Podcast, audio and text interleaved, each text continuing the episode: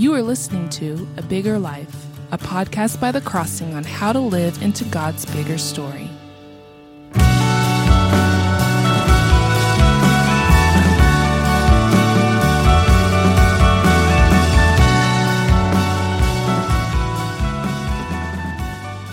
Hi, welcome back to A Bigger Life. We're going to look at Psalm 84 today, and I want to sort of, as we do this, handle a little bit of an issue, and that is when you read the Psalms, like we've said, you're reading something usually 3,000 years old. So, in some sense, you're like a foreign traveler. You're going to a different culture, and when you go to a different culture, you you don't go in there as an ugly American demanding that that culture think and act and talk and be like Americans. You go in there with your head in a humble place and you're going in there with your humility and you're learning and you're not trying to uh, you, and you're not trying to impose your own culture. Rather you're trying to learn how to understand that culture and to function in that culture. So when you order food you're trying to learn how to do it in a way respectful of their culture. When you're visiting places, you're trying to be respectful of the culture because there are differences in how they communicate, differences in how they express what places are meant, are meant to be and how you function in those places. And so imagine not only are we, when we read the Psalms, going to a Middle Eastern culture, a Jewish culture, but we're going to an ancient Jewish culture. We're going 3,000 years back in history into not just a foreign culture, but a foreign culture 3,000 years ago in time.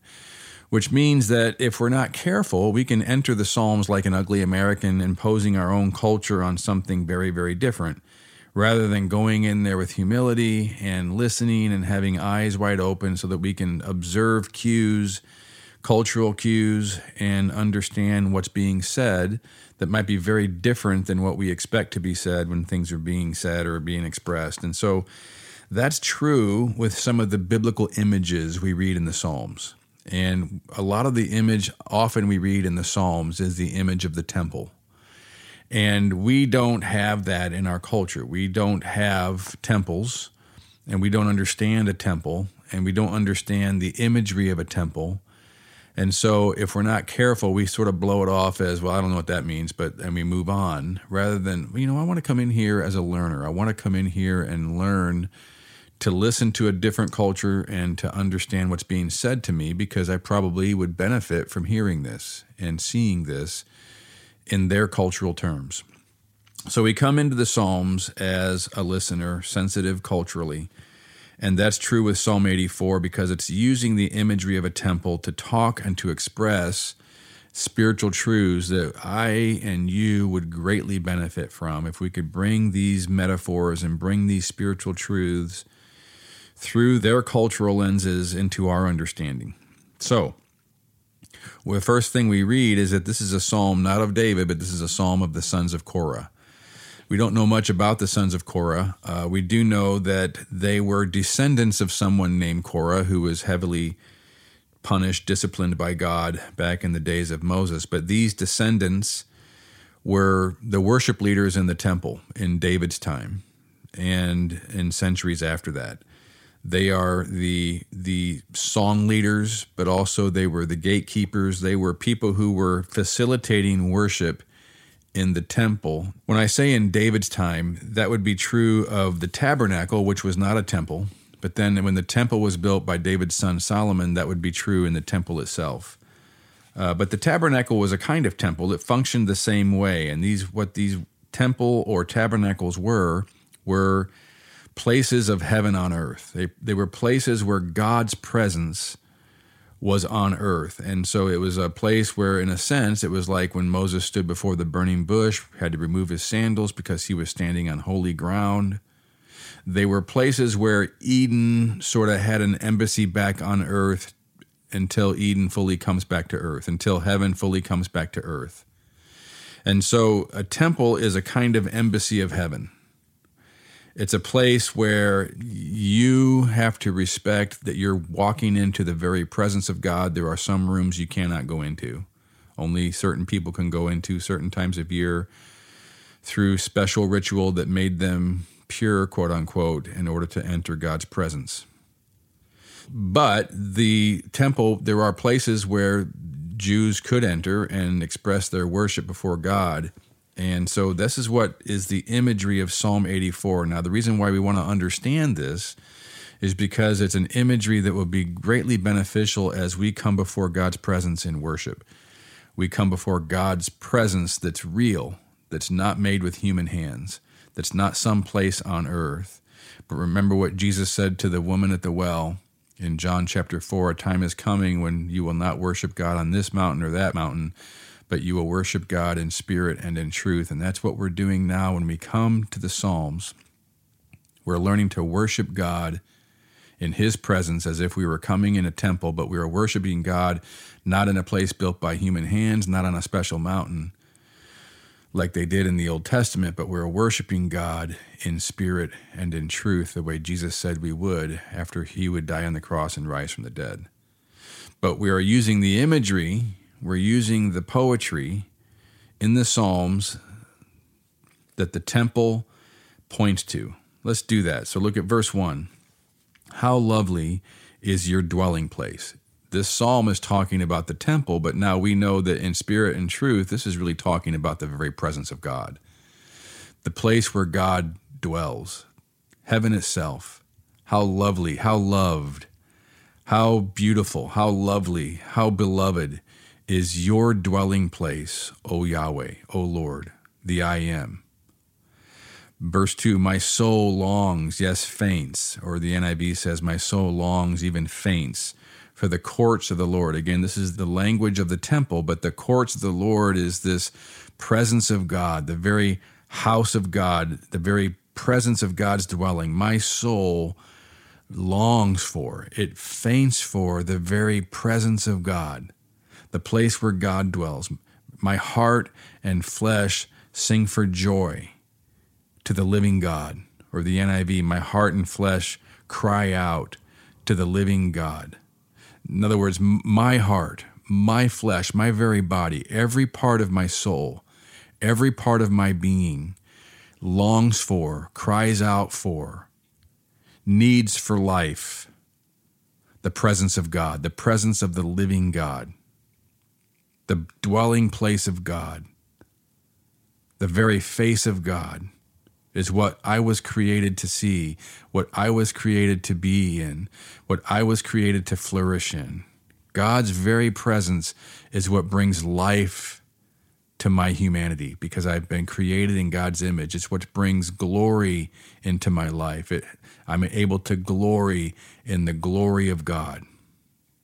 So we remind ourselves of this. We don't always think of ourselves. We think what we want is a good show to watch on TV, what we want is a good game to watch on TV, or something else that we think we want right now a good meal, a time with friends. These are all great. Nothing wrong with any of these things. But what our heart and soul and what our lives and our flesh, our very bodies are longing for, crying out for, fainting for, yearning for, is the very presence of God to be before the very face of God. And so we think about this when we think about prayer as we're coming in spirit and in truth before the very presence of God, before the face of God. And we want to use our imagination as if we're coming into a, a kind of temple, a place where God's glory dwells, a place that is a, an embassy of heaven on earth, but we're coming into the real heaven. We're coming into, in a, in a spiritual way, the throne of grace that Hebrews talks about. The very presence of God that we are ushered into by the blood of Christ that cleanses us from a guilty conscience and allows us to enter into the very presence of God with confidence not because we come in our own righteousness, not because we come in our own name, but we're coming in the name of Jesus. We're coming in the righteousness of Jesus. We're coming in the white robes of Jesus. We're coming in the very righteousness of Christ to the very throne of God. Hebrews tells us in chapter 10 and in chapter 4, using Old Testament imagery of the temple. Hebrews tells us that when we pray because we are in Christ and Christ is in us, we come into the very presence of God. Use your imagination that you are coming before the very throne of God. the dwelling place of God. Yahweh, the I am, the one who created the universe, the one who is infinite, the one who is the source of all life, the one that your soul longs for, your very body cries out for, needs for life. Your soul is fainting for it, whether you know it or not. You're dying of thirst for the presence of God, longing for the presence of God. So, verse 3, he says, O Lord, God of hosts, or Lord Almighty in the NIV, my King and my God. It's good to use our imagination to think of God as our King. We don't have kings, and so we have to go to a foreign culture and a foreign time, but we are bowing our heads before God as our ruler. We're submitting to God as our King. We're submitting to the King, to the Christ, the Anointed One. That's what the word Christ means. He's the Messiah, He's the King. We are bowing our heads when we come to God for worship. We're bowing our heads to the King. Do that in your imagination now. You're bowing your head, your life, your soul is longing for the presence of the King, your King, your God, the God of the universe, but your God who has committed himself to you is bringing you into his presence, this presence where you have to remove your sandals because you're on holy ground. But you have been qualified to enter by the blood of Jesus, who cleanses you from a guilty conscience. You've been sprinkled with the blood of Christ. This is all temple imagery that Hebrews is using to say, Jesus has done this to you and you come boldly, you come with confidence, humble confidence, joyful confidence, because you're clothed in the robe of Jesus, the purity of Jesus that's been dipped in blood, dipped in his blood. You come before God through the death of Jesus, the righteousness of Jesus.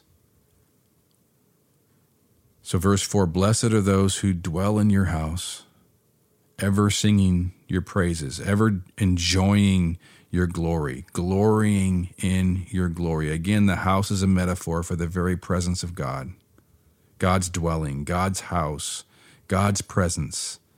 We come before him in spirit and truth, Jesus says in John chapter 4. Hebrews chapter 4 and Hebrews chapter 10 says we're coming before the very throne of grace, and our soul is glorying in the glory of God. Blessed are those who dwell in your house ever singing your praise. Blessed are those who are glorying in your glory, enjoying the lovely dwelling place of Yahweh, the dwelling place of the I am. Blessed, happy are those, flourishing are those. Satisfied are those who come before you, who dwell in your presence, ever singing your praise. Blessed, verse 5, Blessed are those whose strength is in you, in whose heart, now catch this language, in whose heart are the highways to Zion. In other words, the highways to the very presence of God. In whose heart, so that our heart has this sense that we are longing for the very presence of God. Our heart has this sense that we are coming before the very presence of God in spirit and in truth and that we're being strengthened by the presence of God. We're being strengthened. Blessed are those whose strength is in you, in whose heart are the highways to heaven, the highways to Zion. That's a metaphor for heaven itself. Verse 10 For a day in your courts. This is temple language, metaphor. Try to be culturally sensitive. Don't be an American. Understand the imagery here. You're coming into the very holy presence of God, the very throne of God. For a day in your courts is better than a thousand elsewhere.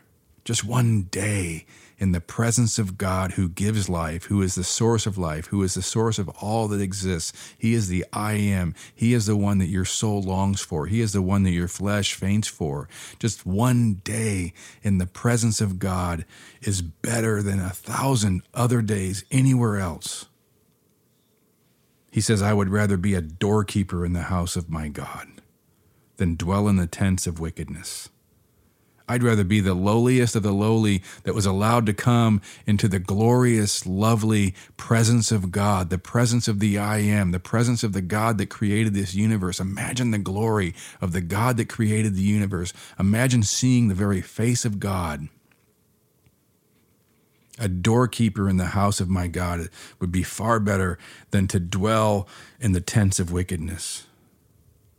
Verse 12, O Lord of hosts, Lord Almighty, the NIV says, Blessed is the one who trusts in you, trusts in you, depends on you, believes in you, relies on you, looks to you. In our heart, we have this highway to your presence because we worship you in spirit and truth by your Holy Spirit and by the truth of your word. We even say the truth of your word as we pray through this psalm, as we pray through scripture. Let's do that now.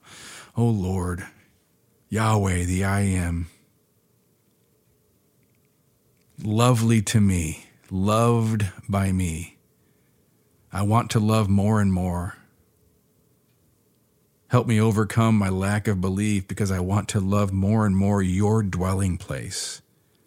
I want to come before you in spirit and in truth and worship not on that mountain, not on this mountain, not by that built by human hands, but I come before the very throne of God, it says in Hebrews 10. Jesus says in John 4, I'm coming in spirit and truth before your very throne, your very dwelling place, right now where your glory dwells. I come in the righteousness of Jesus. I come in the name of Jesus. I don't come on my own. I don't dare come on my own. I come clinging to Jesus. In the name of Jesus, I pray. I come and I worship you in spirit by your Holy Spirit because you dwell in me as Christ dwells in me. I come before you by your Holy Spirit, in truth by your word right here, the word that I hold in my hand, this word that has been written thousands of years ago by your Holy Spirit. I come, your word that Jesus himself prayed through and meditated on. I come in spirit and truth before your very presence, O Lord. The I am. My soul longs, my soul even faints for the courts of the Lord, for your presence, to be in your presence, to see your face, to be before your glory, to be before your righteousness, to be before your splendor, your holiness, your beauty. The courts of the Lord where your glory dwells. My heart and my flesh cry out for the living God need for life. I need you for my life. I cry out for you for the living God, the God who gives life, the God of life, the God who gives me life, the God who causes my life to explode with glory and meaning and love and beauty because I glory in your glory. I come before you and I worship you because you are worthy of my praise. You're worthy of my submission because you're my king. You're my God. I bow my head to you. I submit to you as my King. I submit to you as my God. I trust in you as my God. Blessed am I when I dwell in your house. Lord, I pray that you would bless me with the truth that I come before your throne right now for strength I come before your throne right now that I would glory in your glory, that I would enjoy your presence right now because I know I'm in your presence through Jesus. I worship you right now in spirit and truth. And I pray that you would bless me and that you would strengthen me because in my heart, I pray that you would build a highway to your throne, that I would have this sense in my own heart that I am longing for your presence. I'm longing for your return back to earth when your presence fills this earth with your glory. But even now, I come before your presence by your Holy Spirit. And in my heart is your Holy Spirit. In my heart is a highway to your very throne. For a day, just one day in your courts, one day in your presence would be better than a thousand anywhere else because my heart and my flesh long for and cry out for you, for your glory, for your beauty, for your love, for your very presence. And so one day in your presence, and I will spend forever in your presence. Imagine forever in the very presence of God. I'd rather be a doorkeeper in the house of God than anything anywhere else. I long for your presence even now, Lord. And I pray that all the ways that I don't, that you would help fill with the truth of worshiping you in spirit and truth, so that more and more I would truly long for your presence, long in my own heart as I go through my day, that I would know that I'm in your presence, that in my heart there would be this highway to your throne, a highway to your dwelling place that would make me long for your dwelling more than I long for anything else that I would submit to you as my God and my King, and that I am longing for your presence, O Lord of hosts, O God of Almighty, O I am the Almighty. I pray that you would bless me with faith in you, that I would trust, rely upon, depend upon, believe in you, and worship you in spirit and in the truth of your word. And I pray this in Jesus' name. Amen. Thanks for listening to A Bigger Life, a podcast of The Crossing, a church in Columbia, Missouri. If you enjoyed this episode, please subscribe and give it a rating so people can find this content more easily, or consider texting it to a friend or posting it on social media. Thanks for listening.